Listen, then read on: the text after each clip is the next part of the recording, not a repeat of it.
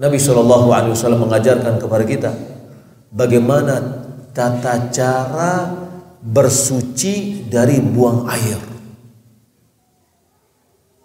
Seorang Yahudi bertanya kepada Salman Al Farisi, Nabiyukum allamakum kulla syai. Nabi kalian mengajarkan seluruh sesuatu. Lalu Salman Al Farisi dia mengatakan, "Bala Nabiyuna allamana kulla syai hatta al-khira'ah. Nabi kami mengajarkan seluruh sesuatu sampai buang air.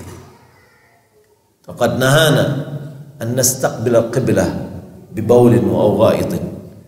Nabi wasallam telah melarang kami untuk menghadap ke kiblat ketika buang air kecil dan buang air besar wa nahana an nastanjiya bil yamin. Kami dilarang untuk beristinja dengan tangan kanan. Wa an nastanjiya bi aqalli thalathata ahjar. Melarang kami beristinja kurang dari tiga batu. Diajar oleh Nabi kita Muhammad sallallahu alaihi wasallam dari hal-hal yang sangat sepele kelihatannya apalagi permasalahan yang besar